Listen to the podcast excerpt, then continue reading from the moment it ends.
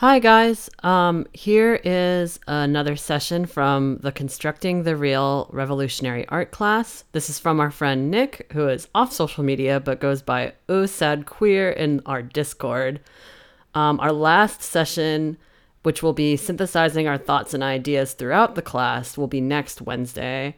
And Constructing the Real is starting a new course today that'll be on Thursdays um, that'll be like a screening series uh, and and regular class on um, artist communes, which will be led by um, Hannah Brookman of Looky Here Press. Um, so enjoy the lecture. Uh, it's fun romp about all the neoliberal issues with RuPaul's Drag Race. Um, the slides will be in the description. Um, and we'll be back to regular art and labor soon. Um, shout out to the SUNY Purchase Media Studies Club who booked us for a private event this week. Um, and it, yeah, if you go to SUNY Purchase, message them to check out that exclusive art and labor recording. All right, bye guys. Um, let's have fun.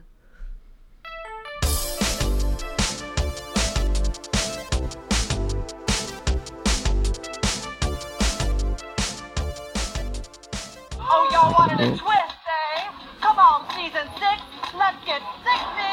Yeah! Yes, bitch. Work.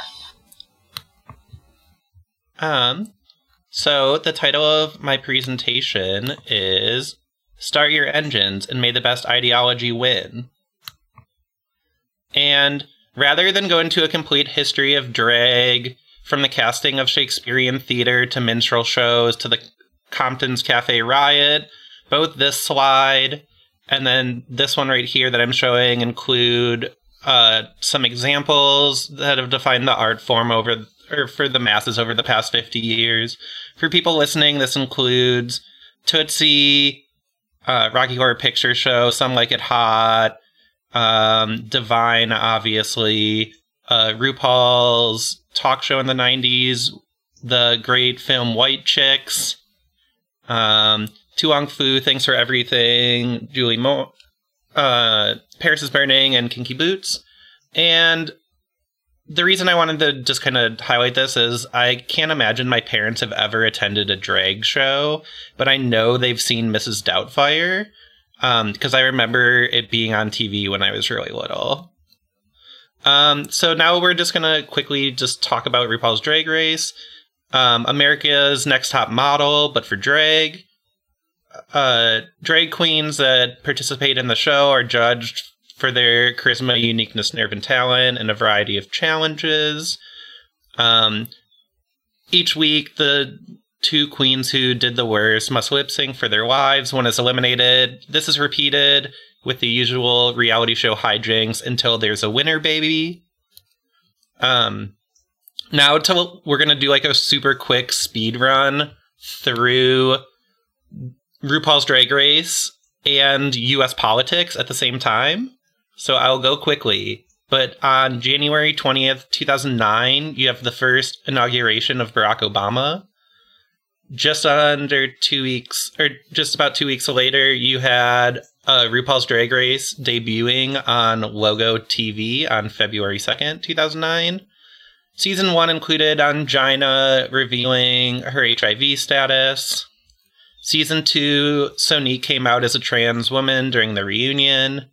Season three, Shangela re- got brought back to compete a second time because she was the first one eliminated. Um, in September 2011, you also had Occupy Wall Street. Season four, Latrice Royale talked about serving time in prison. Season five, they had uh, an episode lip sync extravaganza eleganza where the queens impersonated mo- memorable scenes from Untucked, the show that happens after the show to kind of give you a little back scene or behind the scene look at the queens talking to each other about how they did each week.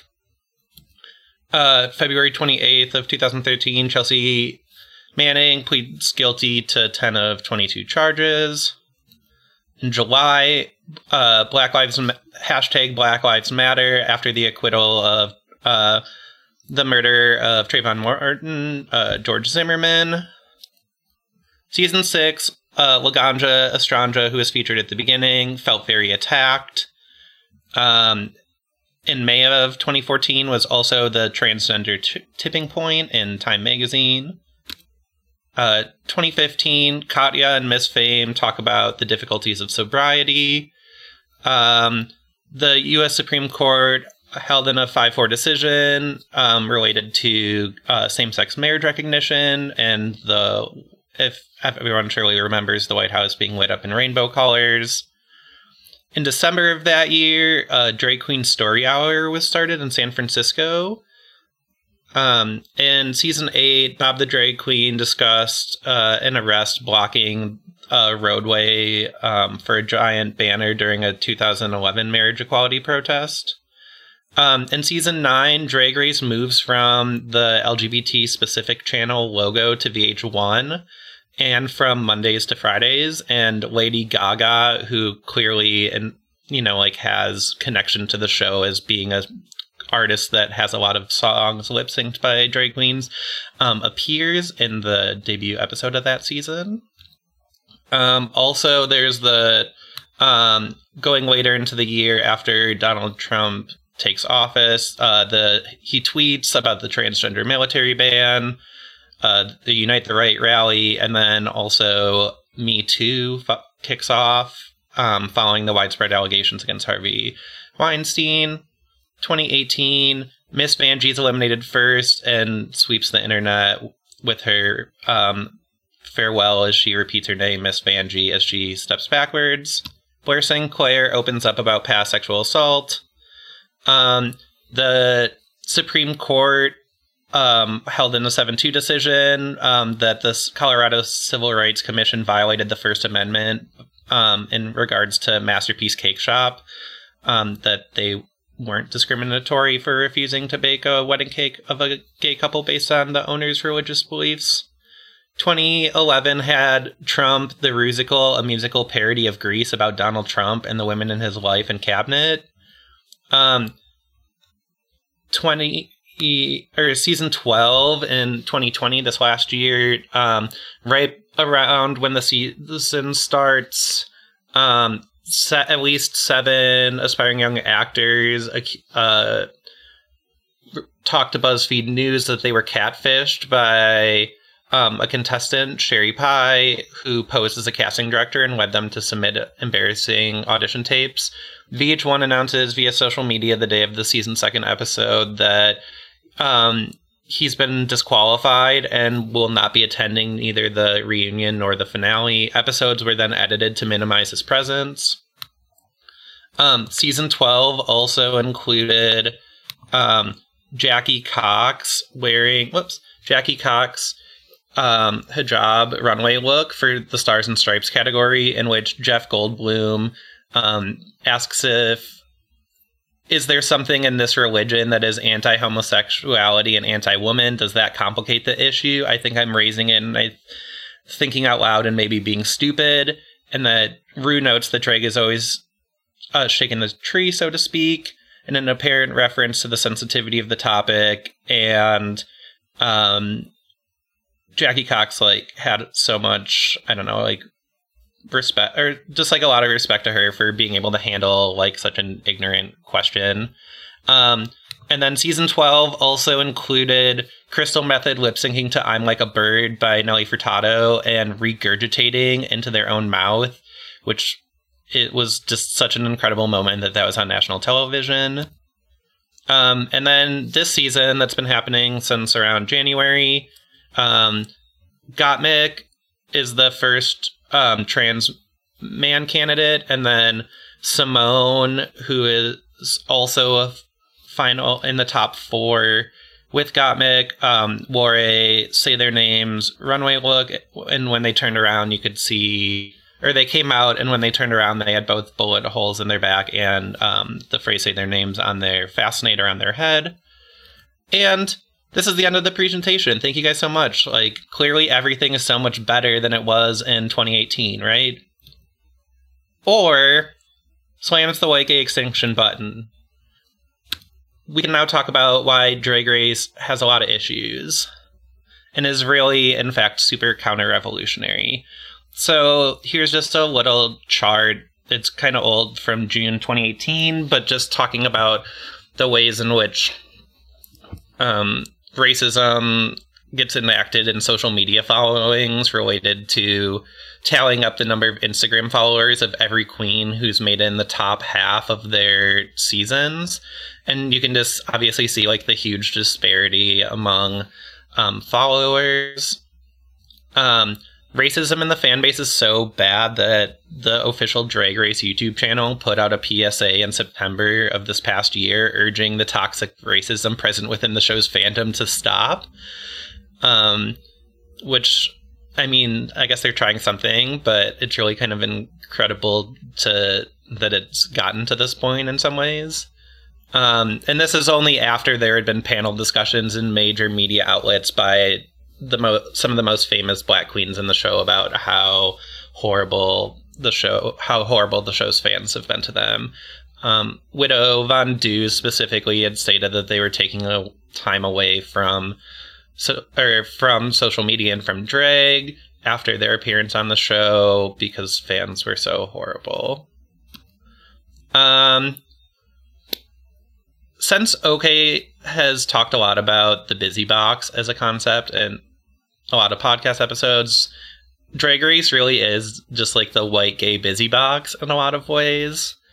Um, it's sports, it's all these things, and as we'll see, just like how much of an industry there is to talk about Drag Race.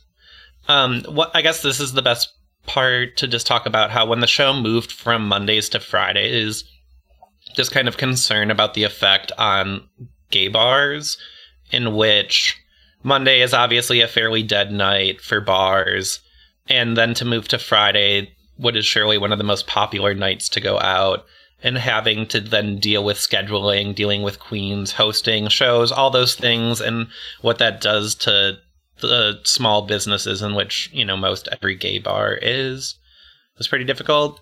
Um, so because I've worked on this presentation, the content, oh my fucking god, my Facebook my newsfeed has become a nightmare of suggested articles. Um, because this show's emphasis on looks and performance makes it perfect for clickbait headlines. As you can see in the slide, just like, this is not a drill. First looks of the season. We got all the highlights. Hall of Famer coming at you.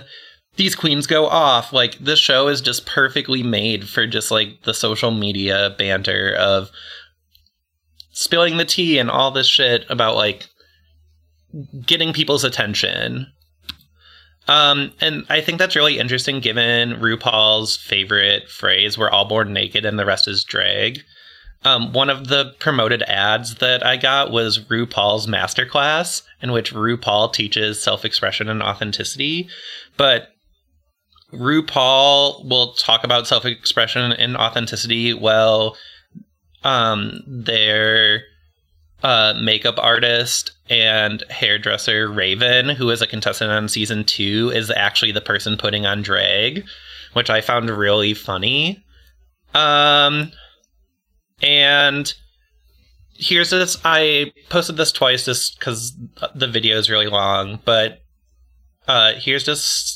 Uh, I guess first to introduce like Recently, watching All Star Season 2 for the first time, RuPaul during the reunion said, I'm a marketing genius. I marketed subversive drag to 100 million motherfuckers in the world. I'm a marketing motherfucking genius over here.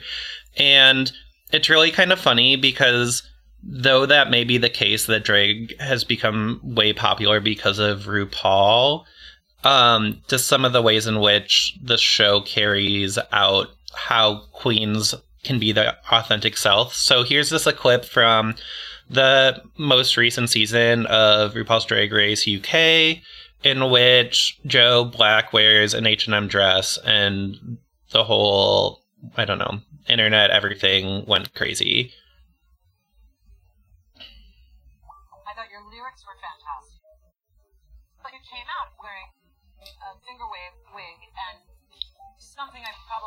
And something I probably could have bought off the rack at Primark No Joke. What? And then, so it's really interesting given both um, Michelle's comments and then Rue's right here. That outfit off the rack was a huge disappointment to me. I don't want to see any fucking H&M. Um, it's really interesting just given the way in which my old roommate, who's just a fanatic of this show, has talked about RuPaul's Drag Race because he always commented that he was most excited to see Queens come back for an all star season of Queens that had been on a prior season um, that didn't have a lot of money because then. Because they had become a Ru girl, it gave them an opportunity to make a little bit more money and have better fashion.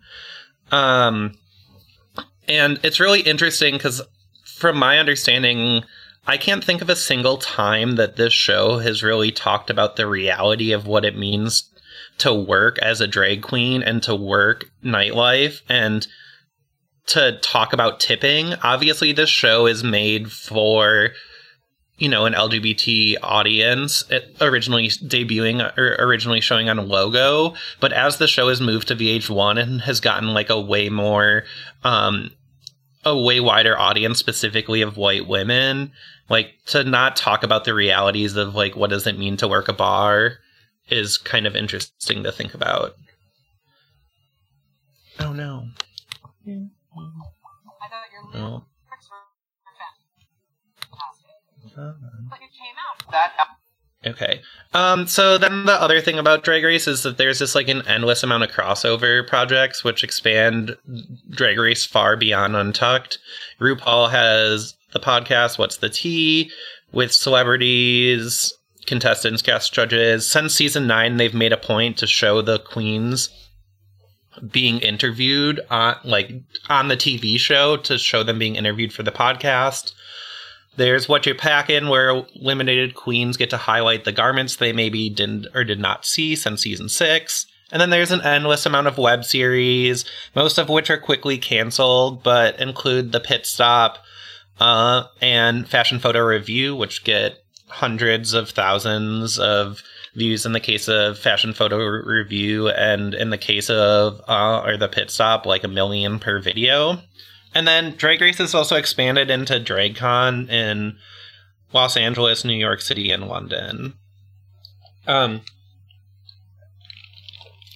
one thing that's a super classic kind of joke trope throughout the, the show is every season RuPaul puts out a new single and tries to sell it by saying now on iTunes, and the filming of a music video is part of the end of every season and just kind of like this self-deprecating self-promotion and the the kind of grind culture this idea of i've hustled and succeeded in capitalism um, and you know i'm doing it and giving an opportunity for my community to also be raised up which is definitely up for debate some.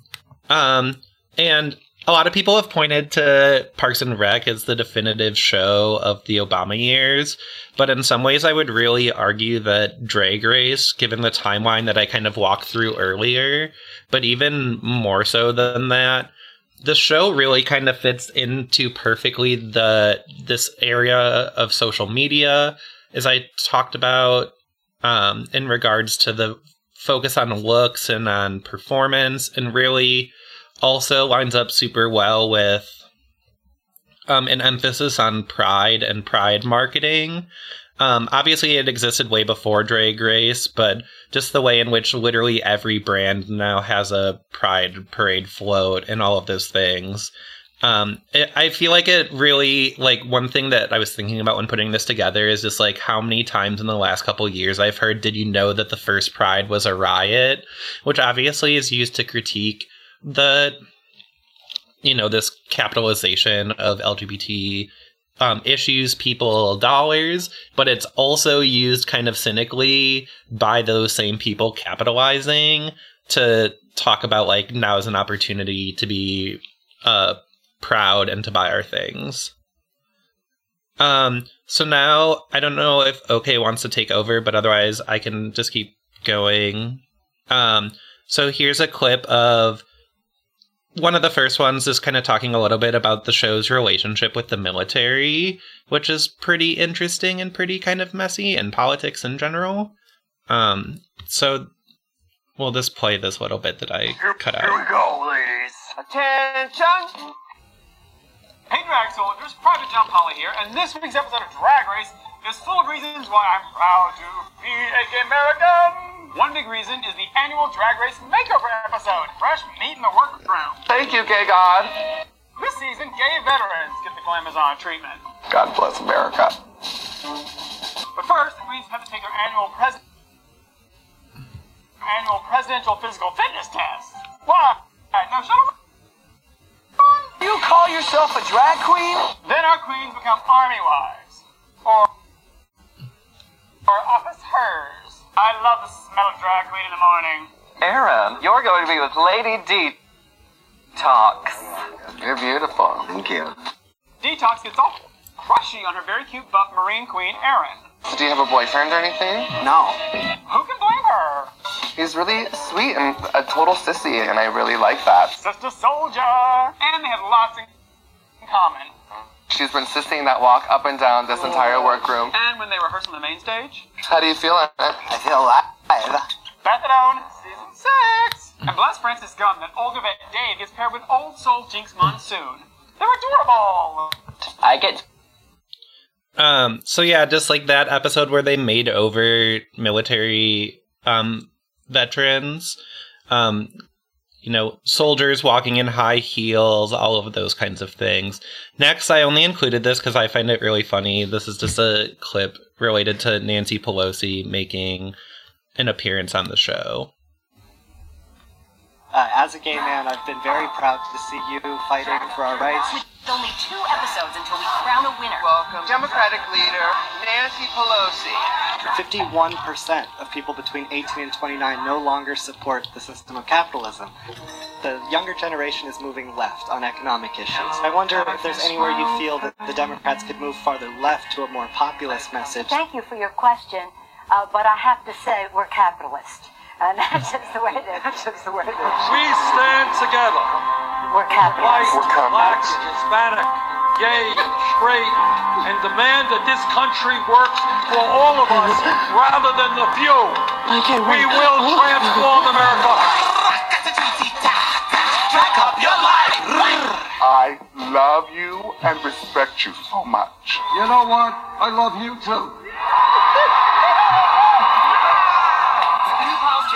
All Stars. All new Thursday at 8. Only on Yeah, I guess I guess I will add that like Nancy also like did an appearance like in like like they showed it I think in the finale like her like she's like comes to like her one of like the big like bars in San Francisco or something or in her district in California wherever the fuck it is um and it, it to me like like that that clip of Bernie and that like it's become a constituency that you can like easily market to through drag race. So it's like a campaign stop basically.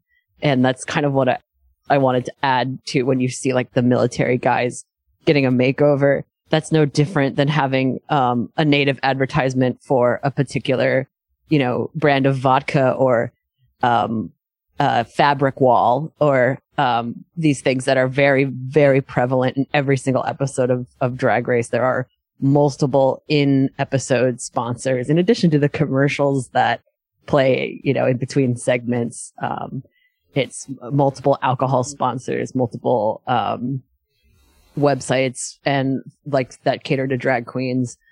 Um, and you can see kind of like the, the big jump that it's been taken from like season one, I think the the prize was only like twenty thousand, and now it's a hundred thousand. Now, um, the queens are paid uh for every win, uh, and that used to only be they did that for um all stars, but they started doing it in the most recent season where the winners get um five thousand dollars an episode. Uh, so something's sort of happening where they know they have to give more for like you know uh like like the clip Nick played earlier of RuPaul demanding, you know, no H and M, and it's like, well, this is a, you know, this is not a very fair competition, obviously. Um, but yeah, it is as as far I yeah, I just kind of wanted to hammer home that like when you see the army, when you see these things, when you see AOC uh, uh, as a contestant, these are all um, branded partnerships, and uh, it's it's uh, it's it's kind of like watching uh, PR. Uh, it's just like yeah, Yeah, like and. I, think that's a perfect place to. This is probably the longest clip that I have, and I'm, you know, being cognizant of time. But this one, it was so hard to pare down, in which um, Alexandria Ocasio Cortez was a guest judge, and specifically a judge in the same season, in which um, you have Jackie Cox, who is a New York queen, the one who wore the look with the hijab. You have multiple queens that all live in New York City, as is no, always the case. And in addition to obviously her start as a um, congresswoman and being an outspoken person on Twitter. And so I'm just going to let this play right now. If it loads. You're amazing. No, you all are amazing. My god, my god, oh my god. Girl.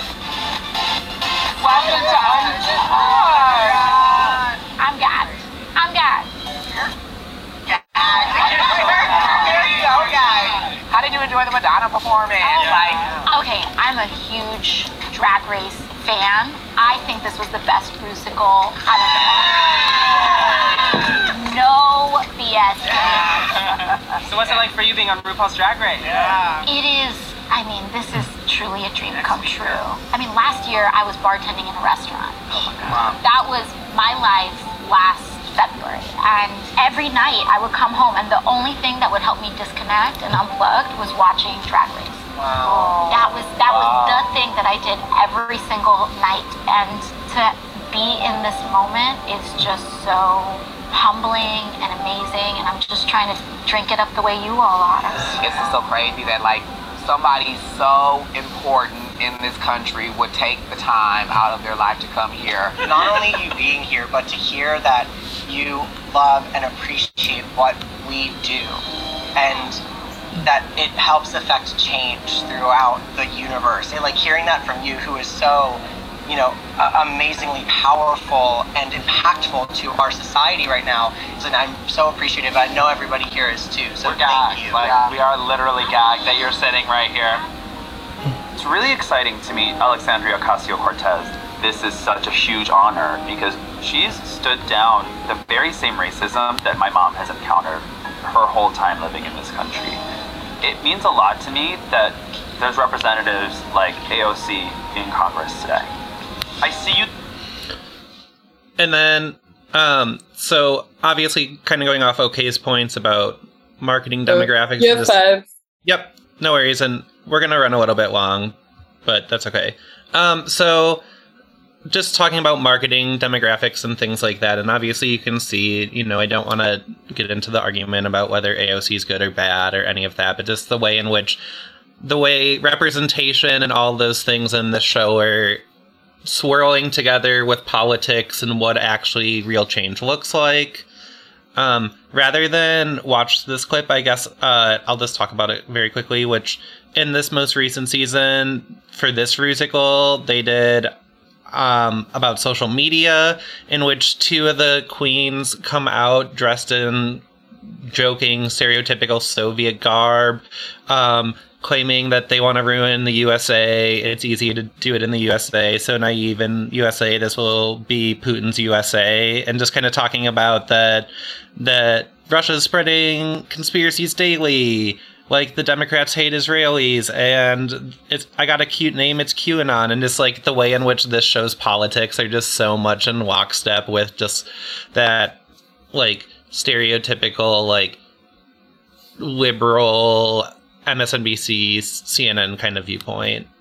Um, and then of course, uh, we don't need to focus on it too much, but the show's relationship with the trans community, which is important enough on its own that it has a section on the Wikipedia page, which is definitely under underreported in my opinion. Um, they've there's been a lot of critique for the past use of the um, word she-male.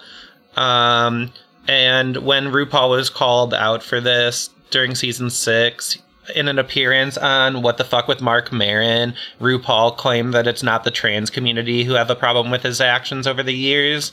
These are fringe people who are looking for storylines to strengthen their identity as victims. Words hurt me. Bitch, you need to get stronger. Which is really kind of something from someone that has as much of a platform as Rue to say those things. Um, and then in 2018, there was the drag loses its sense of danger and a sense of irony once it's once it's not men doing it, questioning whether um, you know trans um, non-binary women could ever be on the show. And Drew or Rue compared taking uh, HRT to performance-enhancing drugs during the Olympics. Um, and then the most classic, my favorite thing, probably the closest we'll get to like real art is when Rue definitely tried to type trans flag into Google, but instead typed train flag and then shared this photo of train landscape by Ellsworth Kelly, um, saying that the show, um, over the past 10 years, we've been casting um, RuPaul's Drag Race, the only thing we've ever screened for is charisma, uniqueness, nerve, and talent, and that will never change. But instead of a trans flag, it's uh, this green and yellow striped painting. Um, and then there's also been uh, Ru or the show wouldn't allow Manila to wear uh, a look for a uh, challenge for padded for the gods of a menstrual pad, but and she was told that it was in bad taste and that she should wear a backup. And just to think about what that's like when you compare it to this season for Gottmik's Beat It look, when Gottmik dressed up as anal beads. Um, and then there's just a lot of interesting stuff that there hasn't been a lot written about, but there's very clearly obvious the blending of the fashion world and drag race and specifically the House of Avalon, which Symone, who's a finalist this season, and Gigi Goode, who is a finalist in her season, are all part of the same like fashion hype house in Los Angeles. Um, and kind of how those things are kind of all blending together. And at one point this season, Symone, while breaking down, said, There's so much invested in me to do well here um, which kind of talks about the uneven playing field. And, you know, you can question what that means. Uh, lastly, we could also call this presentation Off with Her Wig. Did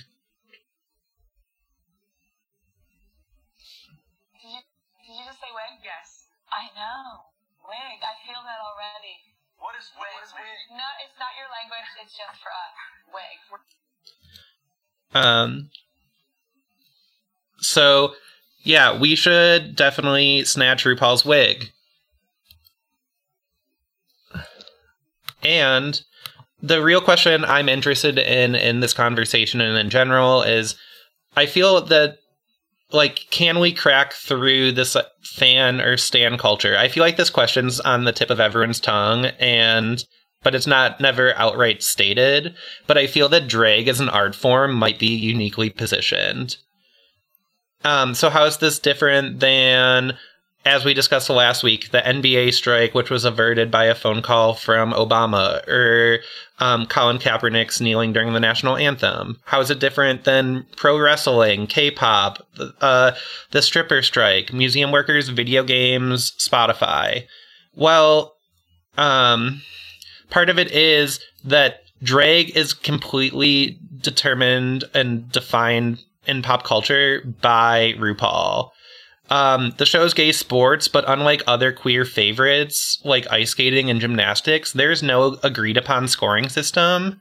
Even if you think of the history of drag and drag balls, they have a judges panel where uh, this is unlike Drag Race with a capital D and a capital R because the final decision is Ruse and Ruse alone.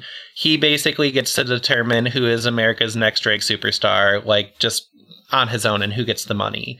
This also gets really interesting when you compare this to the, um, like, or the this judging takes on a whole new meaning when applied to the psychopath level quote from BuzzFeed from a couple years ago. When um, I'll just read it because I don't want to skip over this. This is RuPaul talking. I one I remember once I had this place that overlooked the Hudson River, and I saw this guy on a sailboat, and it had capsized, and I went to the phone thinking I've got to call someone. But then I thought, what's the best thing I can do? You know what? I'm going to pray for this person. I'm going to send them loving energy. He did not say in the interview whether the man survived.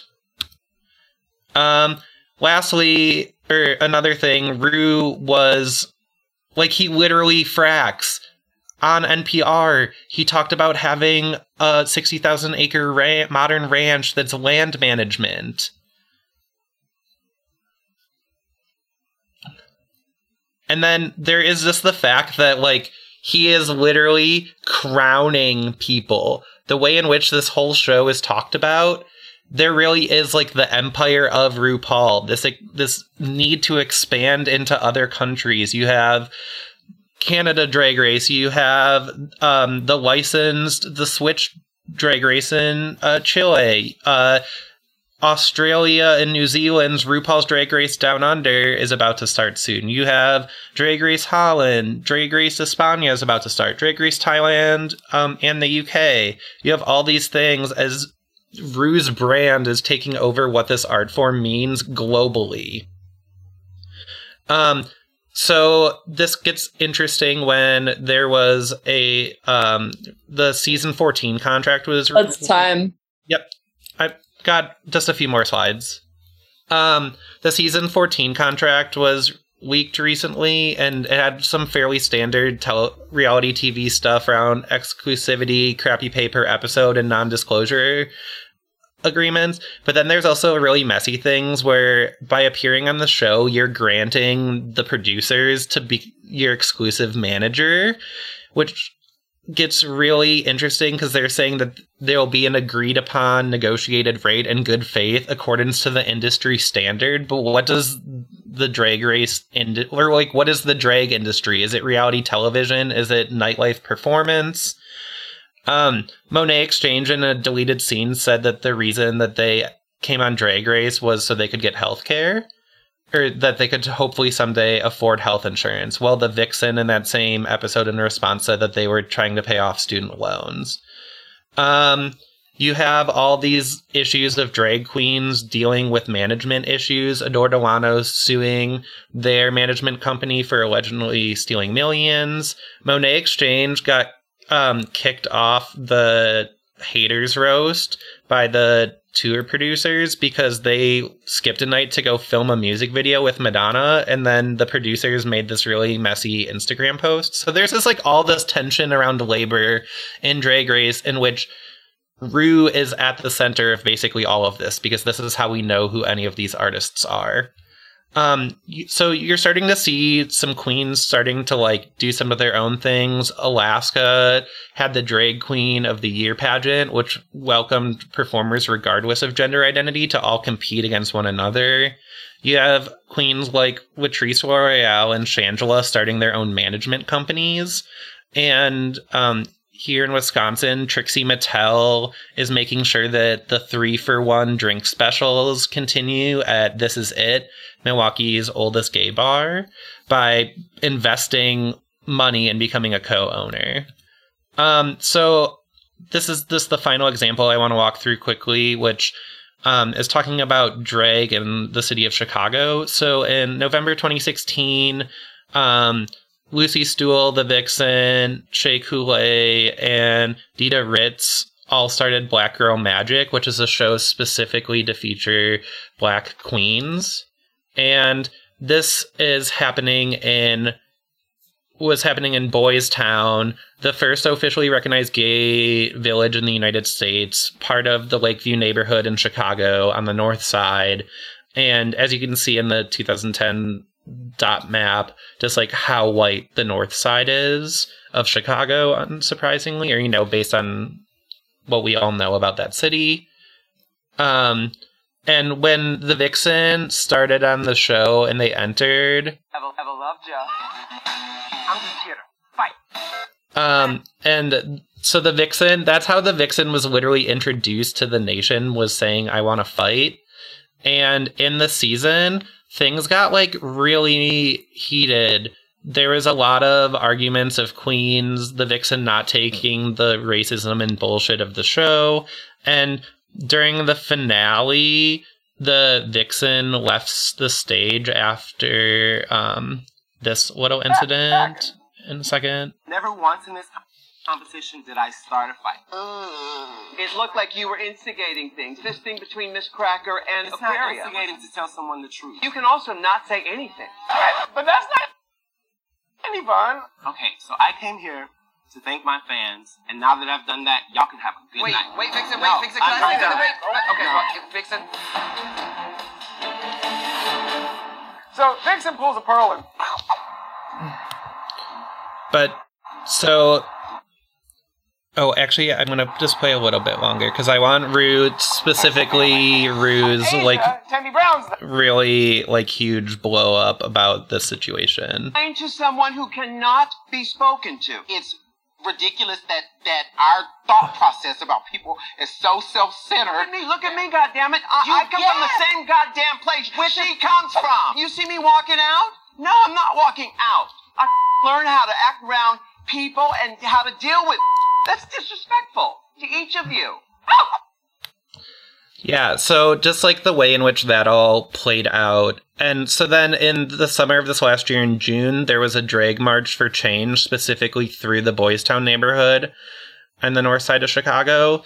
And um, two days later, there was an open letter written to t- uh, T Rex, formerly Tranica Rex, about their needs of um, basically trying to hold T Rex to account as kind of the queen in the city who hosts shows. And four days after that, there was a Zoom town hall in which T did not engage at all and was look- clearly looking at their phone and wasn't taking things seriously.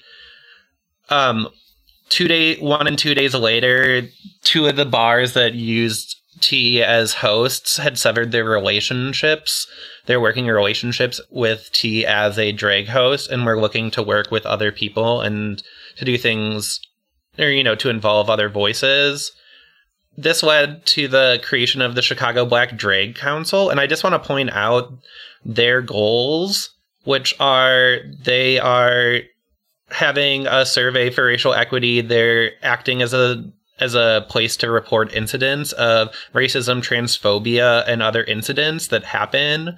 Specifically, you know, like thinking about the way in which non-white individuals coming to like the very white, very like cis gay men neighborhood of Boys Town.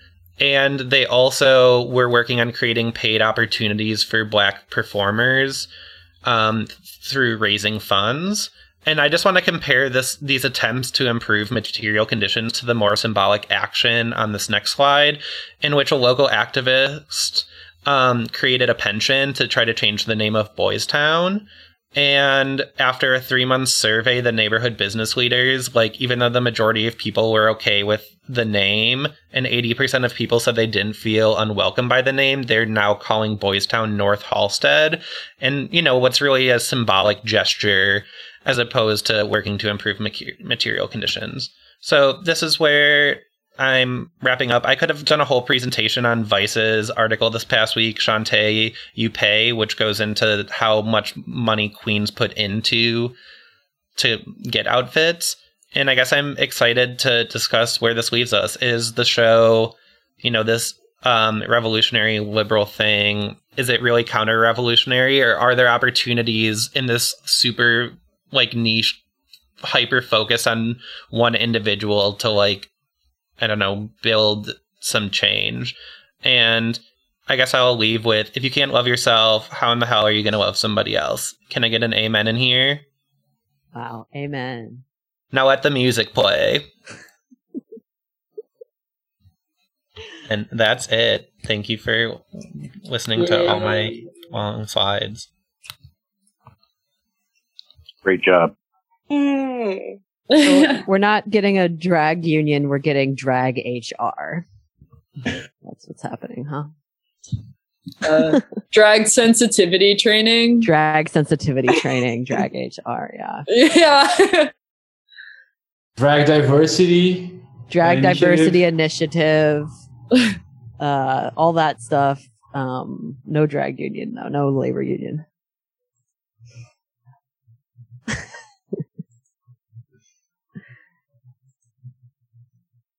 And this kind of it just makes me think of stuff that we've definitely talked about on the pod but that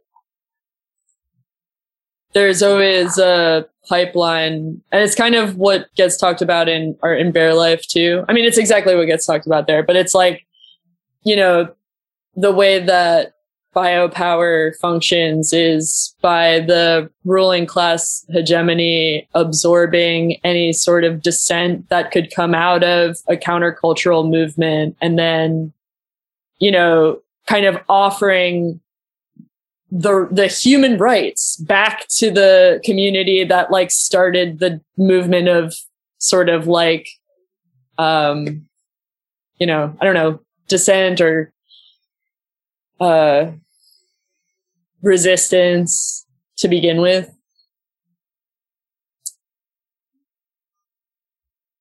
Um,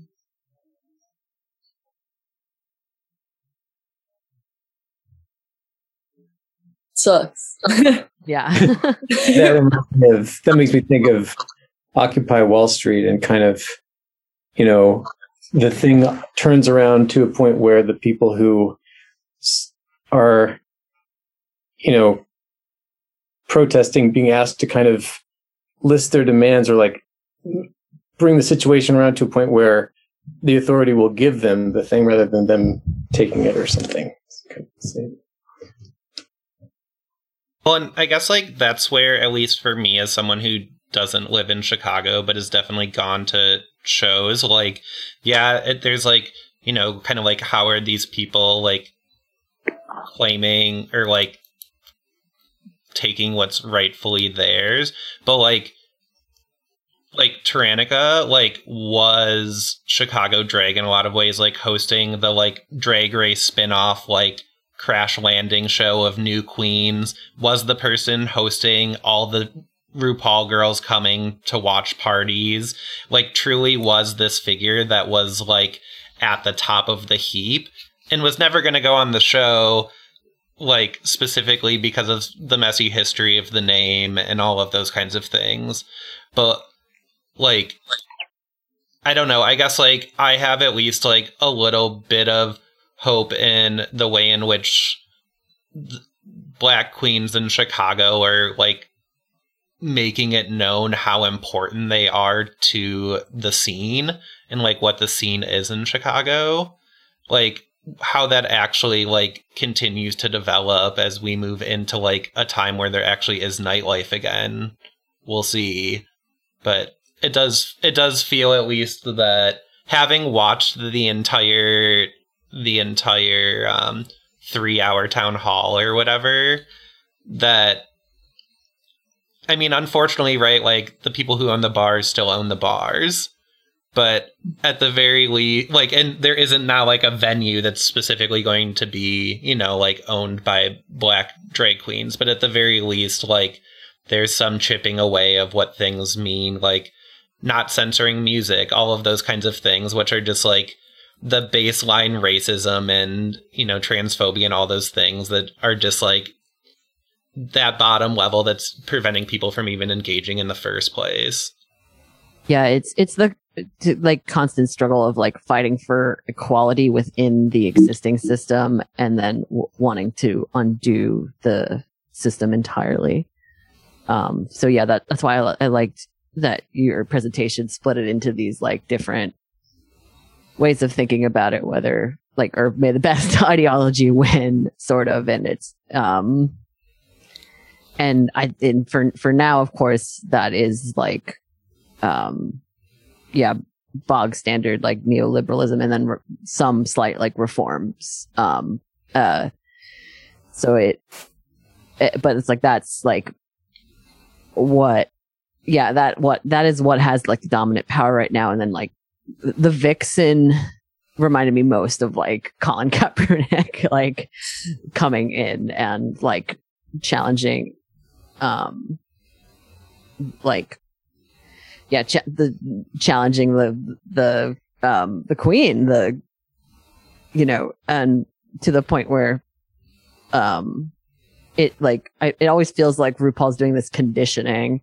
and it, it's it's sort of like a conditioning um that's like yeah it's it's it's, it's strange because like you know for me I've, I've been watching this show since 2009 i watch it every season and like to go from like um you know young, young impressionable teenager that's like oh there's a gay channel and there's a drag queen television show. That's crazy. Um how cool to uh to like whoa it's it's gotten like it's gotten so much more high stakes and nuts. But then i'm also like imagining the person who is a teenager now like just dis- like discovering it on vh1 because they're like they're not in new york state where there's like um a- like access to these things or whatever. Um and um and to them it's like oh wow th- this is like a thing. Like that's kind of the contention i have with lady gaga too because lady gaga is this like nyu kid performer like i'm gonna go to make it in the big new york city and i'm gonna perform and honestly it's not just like drag queens using her songs as lip syncs it's also like she taking she takes a lot of like uh she lifts wholesale like in like inspiration from like queens that like she went to school with and Oh yeah, hundred stuff like that. percent. um so it's like this this weird these constant weird little like symbiotic relationships that come that come up from like all of these um different channels where uh where where drag just tries to be. And then it and yeah it's like just from passionate people and then it gets exploited in all these different ways i mean. This this whole presentation made me think about the creation of like a nationality or nationhood and just the ways that under a system that you know it's sort of it's like you know i try to think of the world like well what if there was no rupaul's drag race? Like what if there was no uh extremely flawed uh sprawling empire that you know kind of normalizes drag then we'd be in a whole other mess of of some other kind of like repressive system. But instead we have this attempt maybe of like um you know a core group of these organizers like RuPaul and her team like uh they're they're working to expand internationally. They're like accepting the terms of capitalism and understanding that there's going to be like extreme compromise. And at that point it sort of is like all failed revolutions where something starts out with good intentions and then gets sort of like chipped away and turned into like just a pile of concessions to the point where I mean RuPaul's like amazing because both turfs and the trans community don't like it. It's like really impressive. I don't know. Um So uh, what you just said makes a lot of sense. I was thinking about uh, Nick's question of like, can we crack through uh, stan culture? And I think especially like in the past few years, there's been like talks, oh, parasocial relationships, right? They're dangerous and spooky, but they are always told like they're examining this way about like, okay, the the fan is like a sick person who doesn't know boundaries and stuff like that. And and at most you get like a surface level analysis of like okay but the creator is also like feeding that you know you have the we are family and you know certain names for for the, the fan of a certain person and things like that.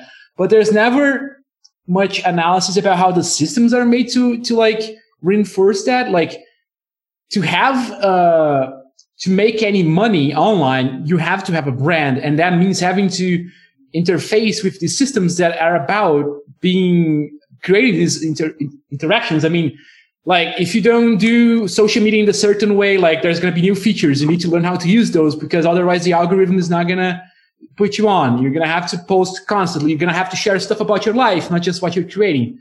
So it's like, even if you don't want to, you're going to end up creating like a parasocial relationship between you and your audience, at least to some extent. Of course, there are ways to you know, not be completely disgusting about it, but you're still going to have cases happening. And this level of compromise is not really analyzed, I think. And, and I think it's very hard for people to uh, accept that you need to have this compromise at some point because the way we talk about uh, being leftist is always about these ideals, right? But we can only really uh, be 100% to those ideals if we don't have to navigate capitalism because at some point you're going to have to have a shitty job and that means working to a boss that has bad values or like if you work for a big company they do bad shit. Like you're not the main responsible for that but you're in that co- you're cog in that machine. And i think you really need to start thinking about okay uh, we can think about making these new systems but we're still going to have to fig- figure out how do we like are okay with navigating these systems while we're still outside of the revolution. Because at the moment, like, there's difference of like judging RuPaul and then I don't know, judging someone that like, you know, has a Patreon and then they streams every day and then like talks to their fans as if they're family or like, oh yeah, how's your day going to their fans? But I don't think we really know how to, dif- like, we don't know to do, to spot the difference there, especially on the material level. I mean, it's like when someone tweets something fucked up and it gets like a thousand quote retweets, everyone dunking on them. And then you see the account is like, has 200 followers. So it's like, what's really the level of harm that is doing? I mean, it, it's fucked up and that person should be talked to and like get, be accountable for. But to have the entire website like dogpile on that person is like that works when it's I don't know Pelosi tweeting something fucked up, but it's not the same. And so I think that's the main uh, that's first step to like crack stan like culture. I would even say to follow like like RuPaul season one is different. Uh, is a is is a di- uh, like not really a different class, but like a lower middle class maybe, and then by the current season is like ex- extremely wealthy, like like like Nick was saying, like extremely wealthy, like owns frack, like with along with his husband, you know, who he's married to, and they they own they they are owner they're the owner class. They um are are you know closer to the ruling class than I think.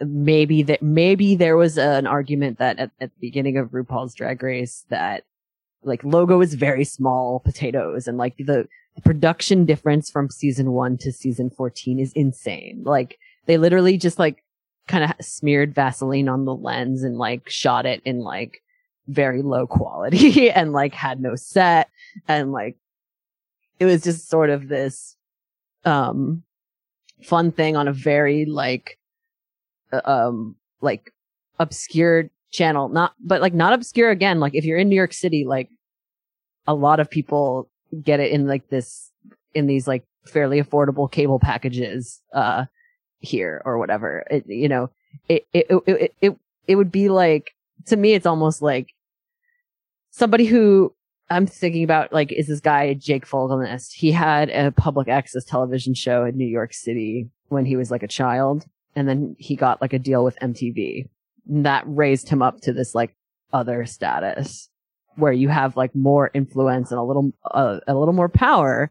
And maybe you went from renting an apartment to owning a house with like this this new found um it like influence money and power. It kind of changes your class relationship. And we see that contention in RuPaul over and over again whenever he is confronted um with queens who are starting at the bottom of the rung you know? And it's almost like it's almost like he's a, a, a manager. He's the gatekeeper. He's the girl boss gatekeep gaslight. Well, yeah, I mean that's the thing about it, right? Is like at at the end of the day, like managing what the television show product is of a whole bunch of artists that are trying to like express themselves and show off their creativity. And at the end of the day, like plucking one person at the end and being like, you best represent me and my legacy and the legacy of this thing I've created. Therefore, I will crown you and give you a scepter and a hundred thousand dollars and parade you around for the next year until there's a new next superstar, and then we're gonna Ooh. forget like who you were. yeah Yeah. and there there is a sort of nationalism like what Gia was talking about and like di- diplomacy and like yeah and I, I definitely recommend Holly Lewis's book The Politics of Everybody who she's writes about like queer nationalism um in a way that really makes sense to me um and uh it, it there there's something to the sort of like diplomacy aspect of it that like yeah that like like public relations projects like television um a- allow oppor- like opportunities including you can be gay and own a fracking field you know like you couldn't do that before there you know It's a gateway drug. Now you can uh, Yeah.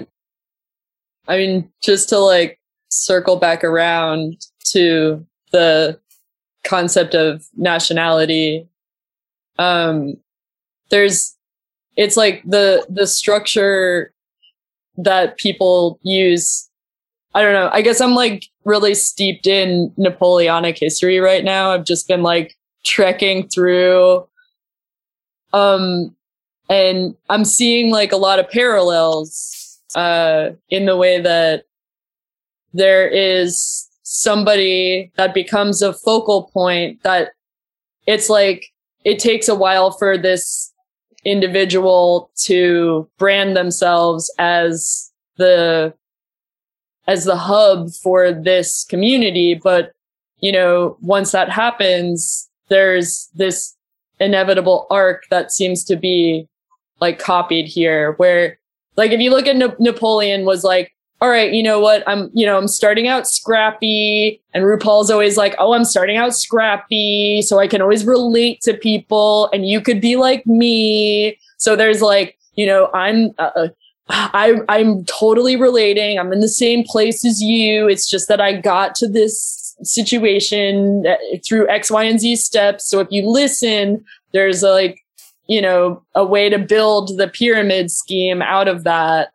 And like, that's, that's one way that also fandom gets, uh, sort of nullified because RuPaul is giving people jobs. And it's like, oh, well, it's not only about Well, being a fan, it's about being a competitor. You like now now it's like the show yeah gives the winner money like before maybe they would get gift cards to certain things Right. um, no, exact, and that's yeah. just like Napoleon. It's like the first battles, motherfuckers didn't even have shoes, and now and then you get to then they get fancy clothes, and they get like all the awards, and they get to pillage wherever Oh they God, go. another- they get to uh, it could it could have been called like uh RuPaul's Drag Race trickle down economics doesn't work and that could have been a whole yeah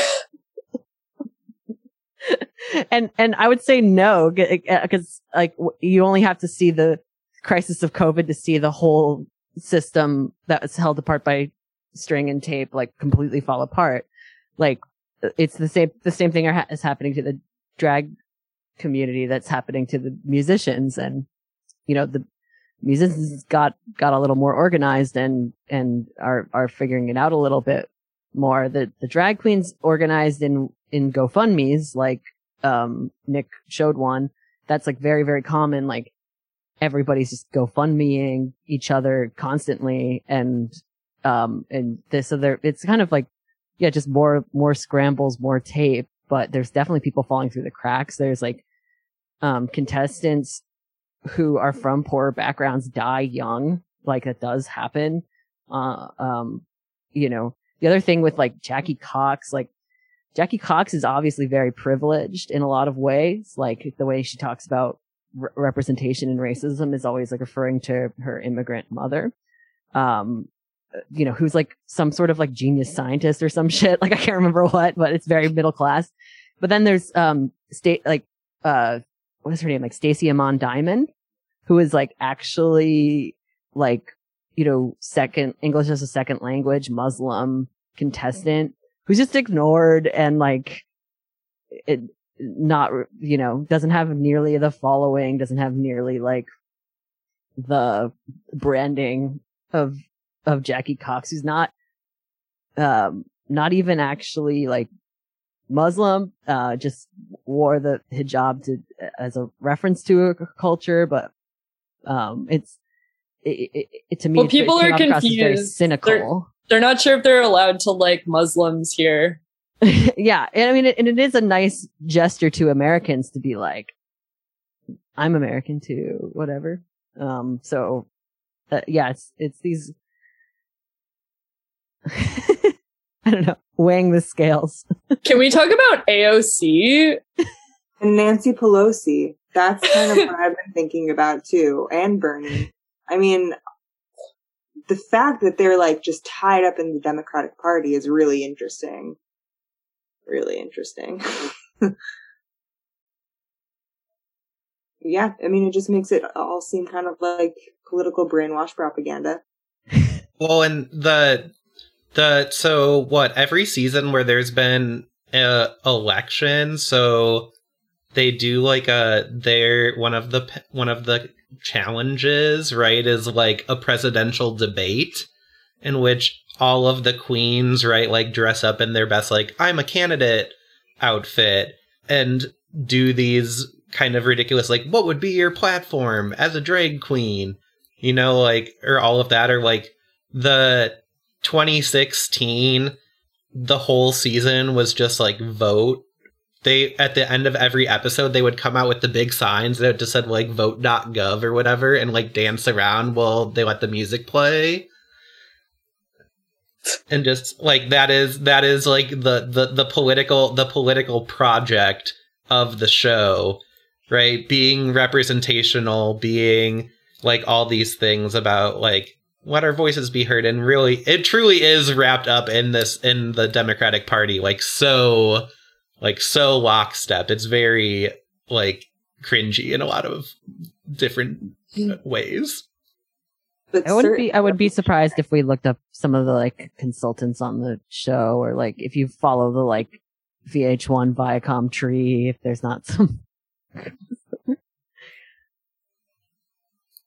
At least like friendships too, right? Because he's in that class now. So he probably goes to all the fancy parties and stuff. Yeah, And has a um, drag queens at the because Met he's very Gala. Oh, sorry, I keep talking over you because I can't hear you too very well. Oh, am I quiet? You're a little quiet, but Oh, I think it's mostly me. I could try fixing that. Um, I was just saying he's very successful. So he gets a lot of respect probably from other, you know, people in business. I'll edit my settings. Yeah, it was it was a big deal when the when Ru RuPaul and some of the Drag Race girls like um a, like attended the Met Gala. Like, it's kind of nuts that they like that that only happened recently that they had an invitation to the Met Gala. You know. yes to to raise money for the costume institute Like you'd think the Costume Institute would have invited them early. I, you know, I like that is kind of fucked up to me. I mean, but that's all like you know, um, ruling class pageantry, and like it's stupid, but It's kind of um just makes me think a lot about Hunger Games. Yes. Wow. Because it's like it's like you know eh, it's that thing of like life and sci-fi blending together and then the dystopia is sort of like inspired. I, I don't know. It's like why do we have a hierarchy of fashion and why are we turning this into a competition to begin with? And like why is it a race? And like do, like how come it's not just about people like what if there what if there wasn't anything to win and it was just like hey this is actually really cool Yeah, nobody would watch that'd it be way better. Yeah, There's also Dragula, which is kind of the foil of Drag Race in a lot of ways, and uh, it's still a competition show, but they're like, um, they're like more like spooky themed and like horror and like uh, gross out. Um, but that but they they are also like a lot more like, um, like they they open of course like they always they they're also like n- not anti-trans and like um have a lot of like diversity of performers and like you know like bearded queens and and all of these things that are like a huge part of drag culture that is just completely like wiped out from RuPaul's drag race. Um entirely you know like uh they kind of like pick up all of the things that are like ooh this is a little too much for television but they did get they like they started as a YouTube show and then they got picked up by, by Netflix, of course. So it's like it all gets picked. It all gets picked up, you know.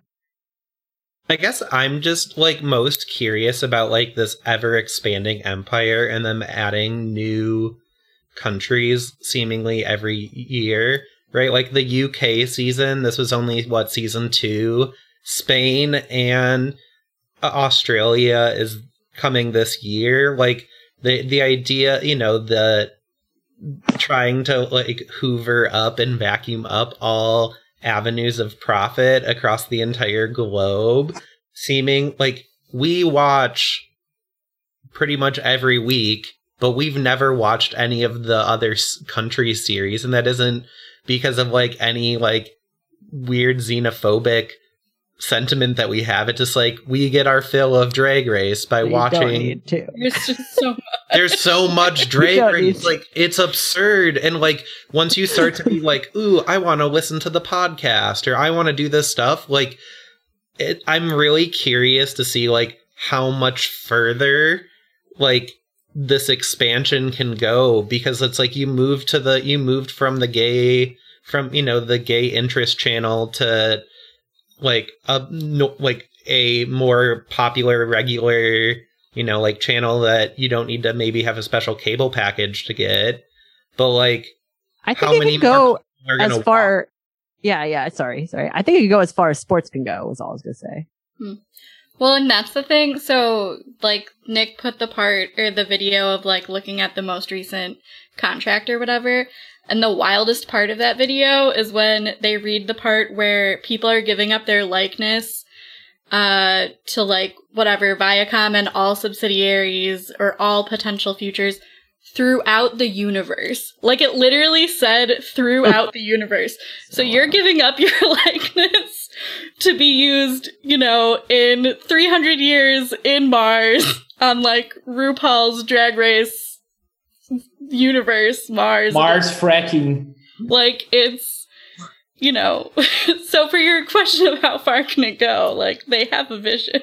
right and that's very similar to athletes athletes give up their rights give up their um shit like especially college ones have no fucking rights and they get put in video games they get put on all these um you know major networks. They don't see residuals. Yeah. They Like see the thing- residuals from their performance? The the thing that the thing that really gets me though is like the fact that this is specifically an art right? Like there is craftsmanship. You have people either making their own costumes or working with someone to design them. You have people doing makeup. You have hair. You have all of these components that is this create like true creative output and the idea of as lucia was saying making it a competition right? And suddenly, like, you are now like I am not I wouldn't consider myself like a creating artist, but right like you are not only are you having to deal with navigating capitalism and how are you going to make a living while also being able to like do this thing to like share part of yourself, but you now are also like having it be treated as sport and maybe because RuPaul didn't like the look that you put together in 10 minutes, you get kicked off the first episode and then that's kind of it. Like you did all this stuff, you like signed the contract, all this stuff, and then you're just like gone. And then what? Like Yeah, and then maybe you'll get a gig from it. Maybe you'll get a gig. It's the, all, the possibility of getting a job. It's it's it's so powerful that because our because we're so deeply broken and have. nothing.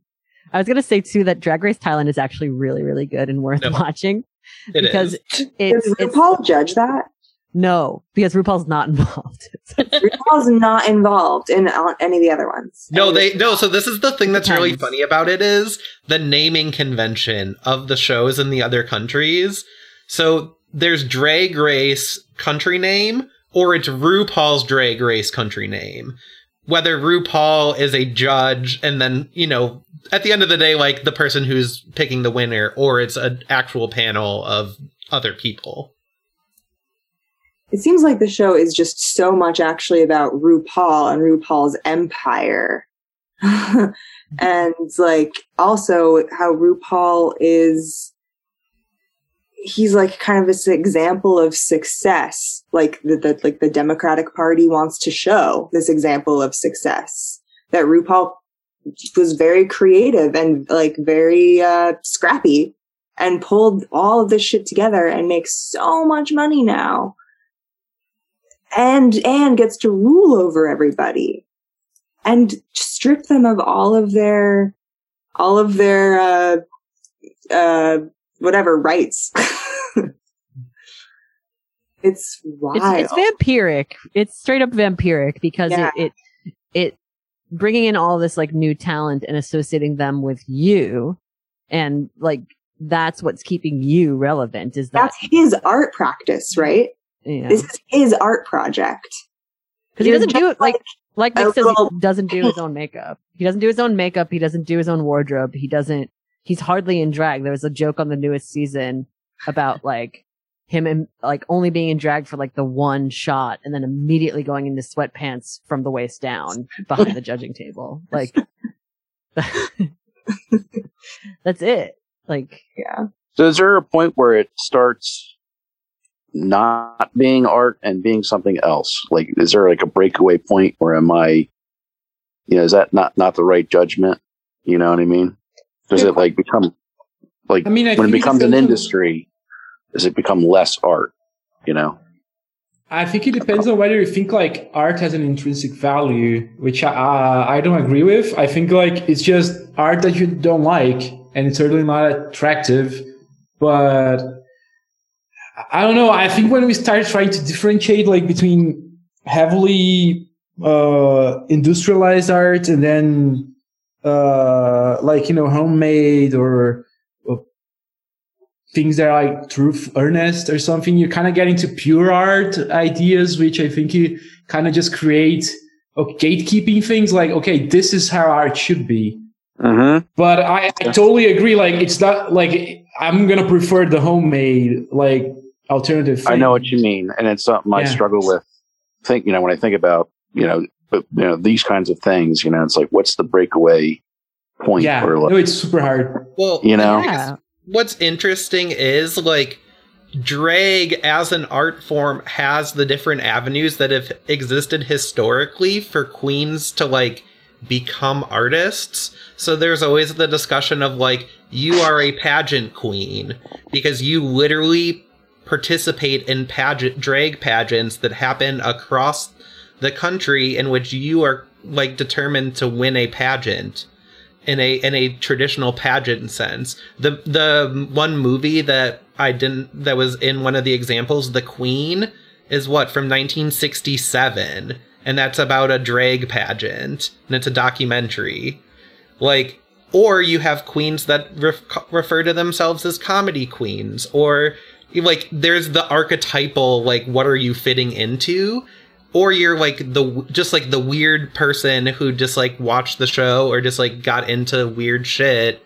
And then mm-hmm. like that's sometimes the queen that like RuPaul picks to like do quite well. And quite a few winners have been the queens that are the ones that are slightly like strange. Like in a way that like maybe they aren't like the best artist or whatever, but it's like, ooh, you're the future of drag because you like you're a little quirky, you're giving a spin on things. But at the end of the day, like you're still doing the same thing. You're still like putting on a wig and like doing makeup. You just might have a look that like isn't just like you in a dress. Sharon then Needles. also- oh, sorry.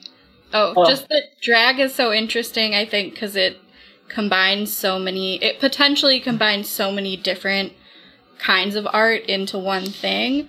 Like, right, obviously there's the performance aspect for everyone, but then, like, right, there's the makeup, there's the costuming. And so, like, if you're a drag queen who does all of their own makeup and makes your own costume, like, you're stacking, like, all these different arts together to do your thing versus a queen who maybe, you know, has more money and has a designer make them, like, a gown and then has someone else who, like, does their makeup for them or things like that. Like, there's, which, like, they're still doing the performance and maybe helping design, but, like, right, it's like different levels or different, I don't know, amounts. Well, the, yeah, these nuances are often completely lost on the fandom, also, Mhm. and they're and they're just seeing what they're conditioned to think, like to think is good.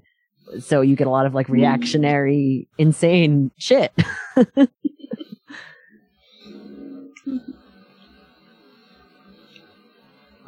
because like they they like polish. Like the the consensus is often like they like the the queens who are like yeah super polished, and that that equals money. That equals they had the money to pay um designers and then now that like Instagram's very involved in the show too, like Instagram queens another archetype. And that's like a whole other fucking currency that you come with in your little arsenal on Drag Race. It's just like all of these like things that don't make it an equal competition. Like the quote about RuPaul being like, it's like performance enhancing drugs. It's like, like I can't believe like in 2018, like she was still under the illusion that like this was anything like a pageant, like where the pageants actually do have like all of these fucking rules and criteria for like fo- to follow that. The, like pageants are fucking stupid, but they do have a shitload of criteria, like uh for the type of drag that the pageant is. Um, Well, yeah, that's that's like with the like ice skating and gymnastics. At the end of the Exactly, day, like you know, like what moves are worth certain points, and you put together a routine that is an art product, right? It is a performance, but at the end of the day, like there's still like, oh, you did a triple axel, you get X number of points, you failed it. Where like this show is all artifice. Literally everything about all of this is artifice. And that's just like where when I made this joking suggestion that I was going to present on RuPaul's Drag Race, like why it's so interesting because it's like yeah, it's not necessarily in like a piece of art, right? But it's like it's the way in which everyone in the world, for the most part, is engaging with this entire art form. do you know what the sport it's closest to is? Is wrestling.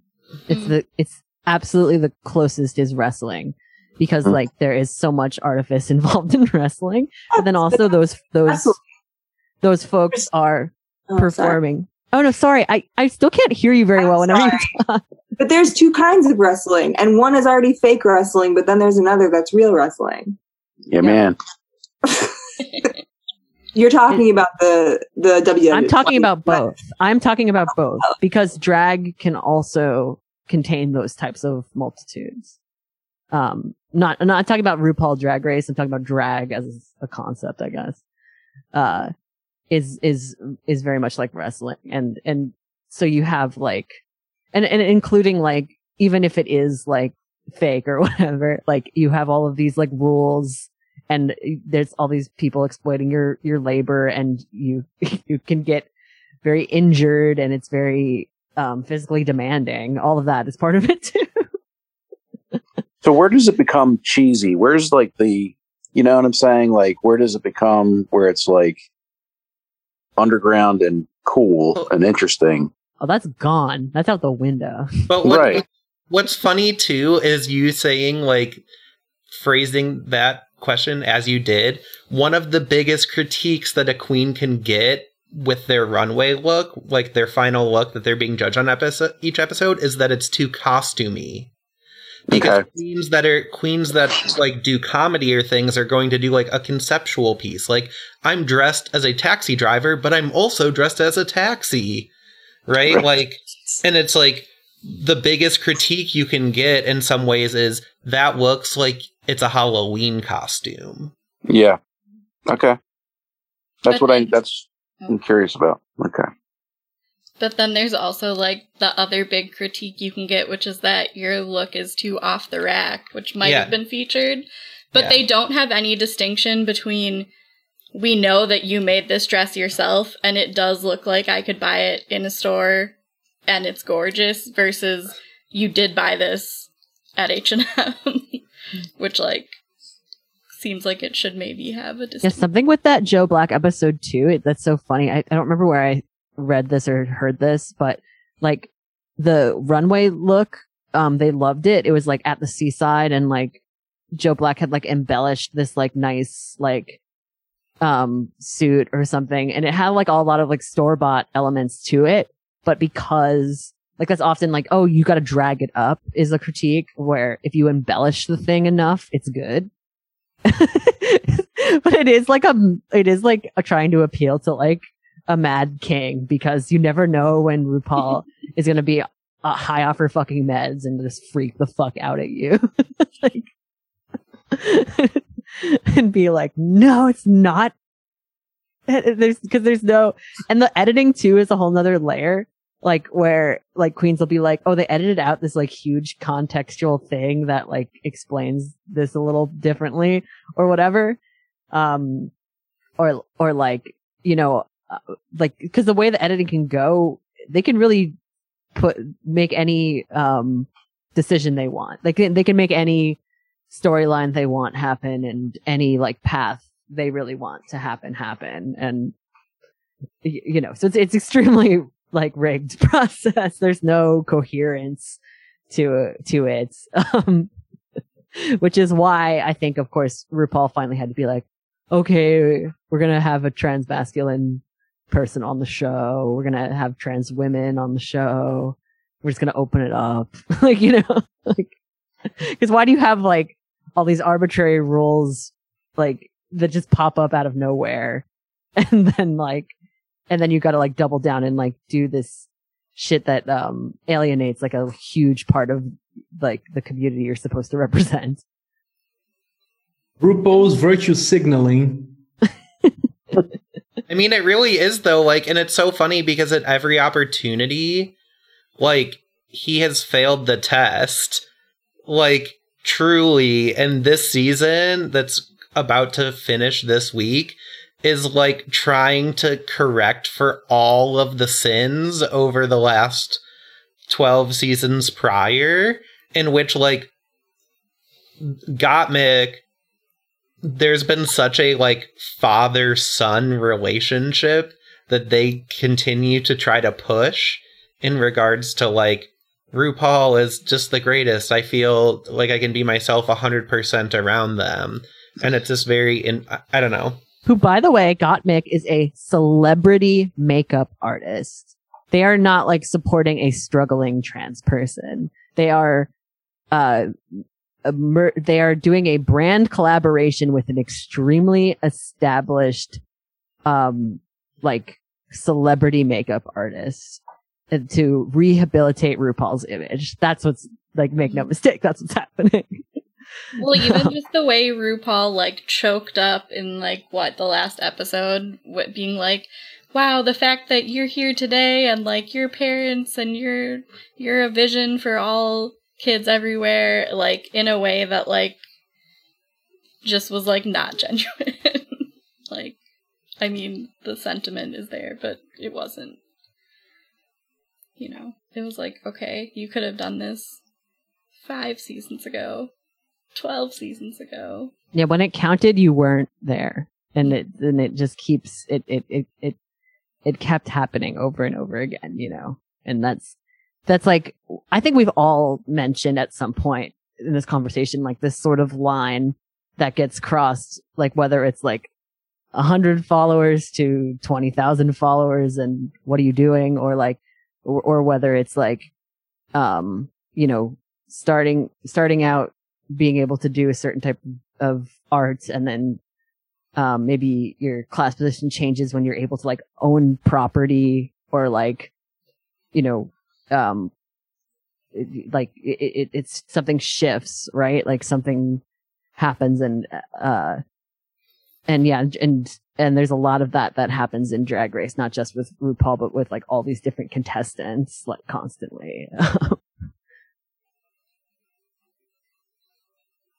um, and and what un- unifies them is um is like being part of like a larger umbrella like of marginalized identities um and being like cases they're they're they're inspirational cases often of of just showing people that you come you you work hard you do this and you too can be like RuPaul. That's like a big theme we keep and coming and- back to and all you have to do is experience like the manufactured TV drama of seeing your dad, who used to hate that you were gay and couldn't catch a football, say that he's really proud of you that you're on national television and following your dream, which happens basically every season and is truly the worst moment. Is the is that is that tearjerker moment where it's like, how did you find this parent? Like they the contestant that we said on the show that they hadn't talked in years and now the parent is on tv for us all to witness this very emotional thing Like literally estranged parents that RuPaul's Drag Race producers like hunt down and then say like say some nice things on camera. Like Yep, you, you you need the trauma porn, you need the emotional porn. It's it's good for the show, you know. I'm taking notes. it really is though like at this point like a pyramid scheme multi-level marketing like conglomerate basically like you know there there are different levels of like like classes that have been created by RuPaul's Drag Race within like the community that you Yeah, can it's risk like it it would like shatter your illusion if you have to sign that thing right at the beginning, though. It's like, I think that it's like right the contract this one is like the most wild one of all of them but the universe one.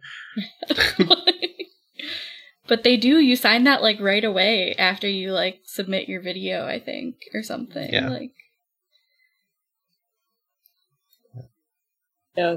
That's the contract that um Dave Chappelle talks about. The one that he lost the rights to the Dave Chappelle show.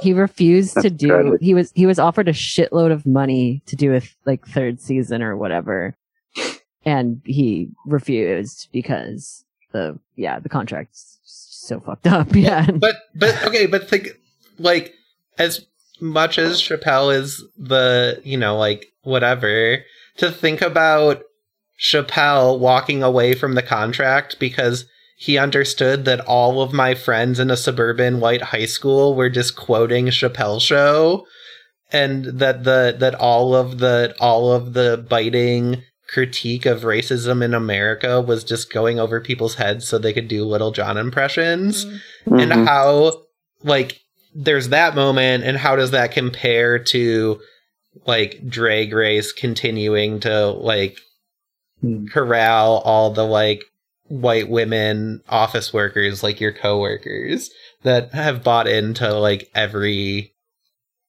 every every aspect of the whole thing the show the pre-show the post-show the podcast all that stuff Do you know anything about Zoomers who watch Drag Race?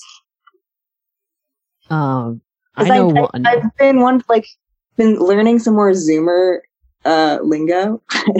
and I'm like, where are they getting these things? Like, it sounds like, and someone said, oh, it's from things like Drag Race. Like, it all comes from gay culture, but these 10 year olds don't know anything about it and they're just saying it.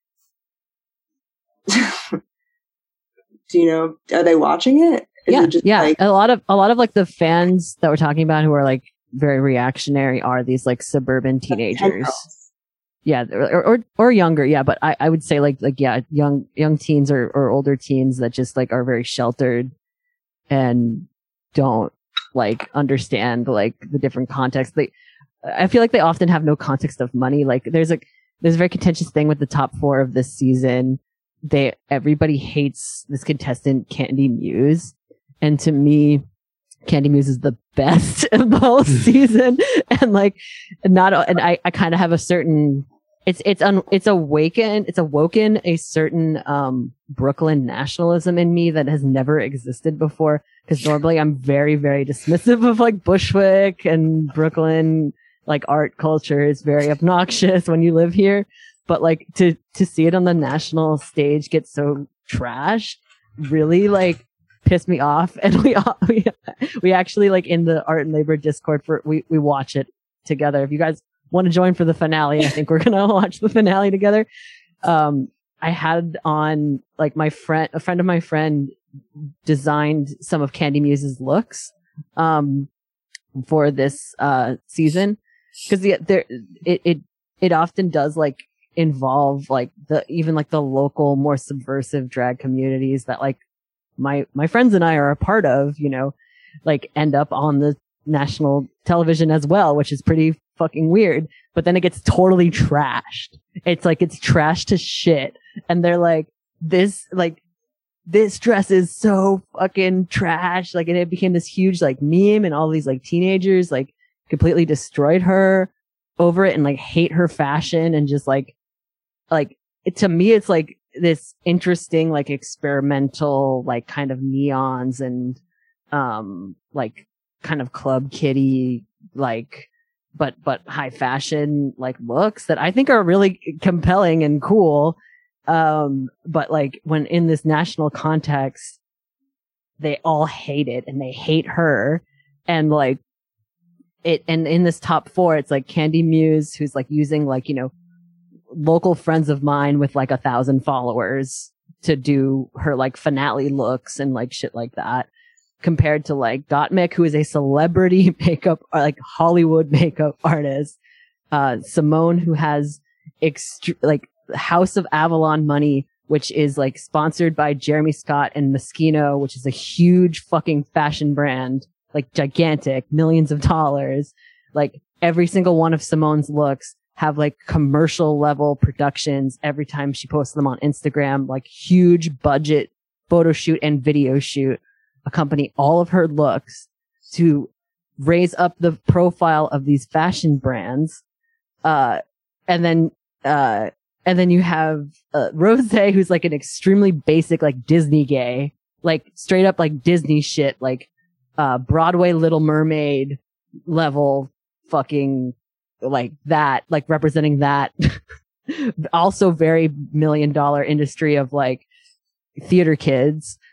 Um, and then you have Kandy Muse, who's like the scumbag, like fucking Bronx native, like raised by um, two women in the projects, you know, who like didn't didn't come to drag race with a lot of resources but made it to the top 4 like is like clearly the underdog. But like they they can't even like give her that narrative arc enough for like the teens to buy it. They don't understand. Because they can't they can't put the cards out on the table too much and like explain like oh yeah teens, the reason you like these other queens more than Kandy Muse is because they have like a shitload of money behind them and Okay. huge. I got a question about this whole theory because what about Katya? I'm just saying, like Katya came out with a hammer and sickle and did like the Hello Kitty performance where it was all about like how bullshit it was that people spent so much money on their looks. And Katya was always like, pulling out something crazy, just like, I don't know, I put this together. And like, of course, didn't win, but like ended up getting a big huge, old cult. Huge, huge cult, yeah. Yeah. There's something to there's something to that. But let's think about Katya's season still on logo, correct? Was it season six? Yeah. yeah. Still Well, on and she did get sent home the se- the episode where she had the sickle on the stage. Just God. They were producers in the backstage like, gotta go.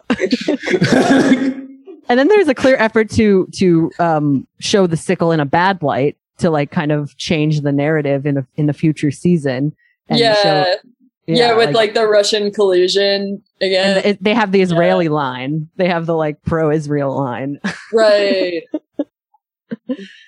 like there's something it, it, it it's these like timelines of like there was a time where it was possible to like be sub- subversive maybe and i think it is still like like like nick is saying you know there are avenues where it's like still possible to sort of be subversive but it it these levels change when they go into national syndication Yeah. And and and I think too like right it's it's it's local scenes of just like queers trying to express themselves that find themselves doing this thing who then like start to potentially be able to gig, start to do whatever and then get plucked to the national scale and like what does that do, right? Cuz like at the end of the day like you're applying to this thing that's going to make your art form a career. Otherwise, you're working for tips, doing a night with your friends because it's something that you want or need to do. And like that difference, like you literally are making career artists. Like RuPaul makes career artists in a way that like I feel like obviously that exists in every industry, but in no industry is it the decision of like a single person or a single like entity that is doing it. Like even even other reality shows it's like um american idol has like the the artifice of democracy a little bit more put together where like they have like the whole um audition process in all these different um states or whatever Yeah, like this is literally one person. Like from beginning to end. You submit your submission tapes to RuPaul. Like in earlier seasons, they talk about, ooh, look at your submission tapes. How many times have you applied? Oh, I finally decided to bring you on. Ha ha ha. I'm RuPaul. Like, and now, like, I'm going to kick you off and then, like, give this money to this other person that I like more. Like, that's the only reason where I think that this is so interesting because it is literally one person. Mm-hmm.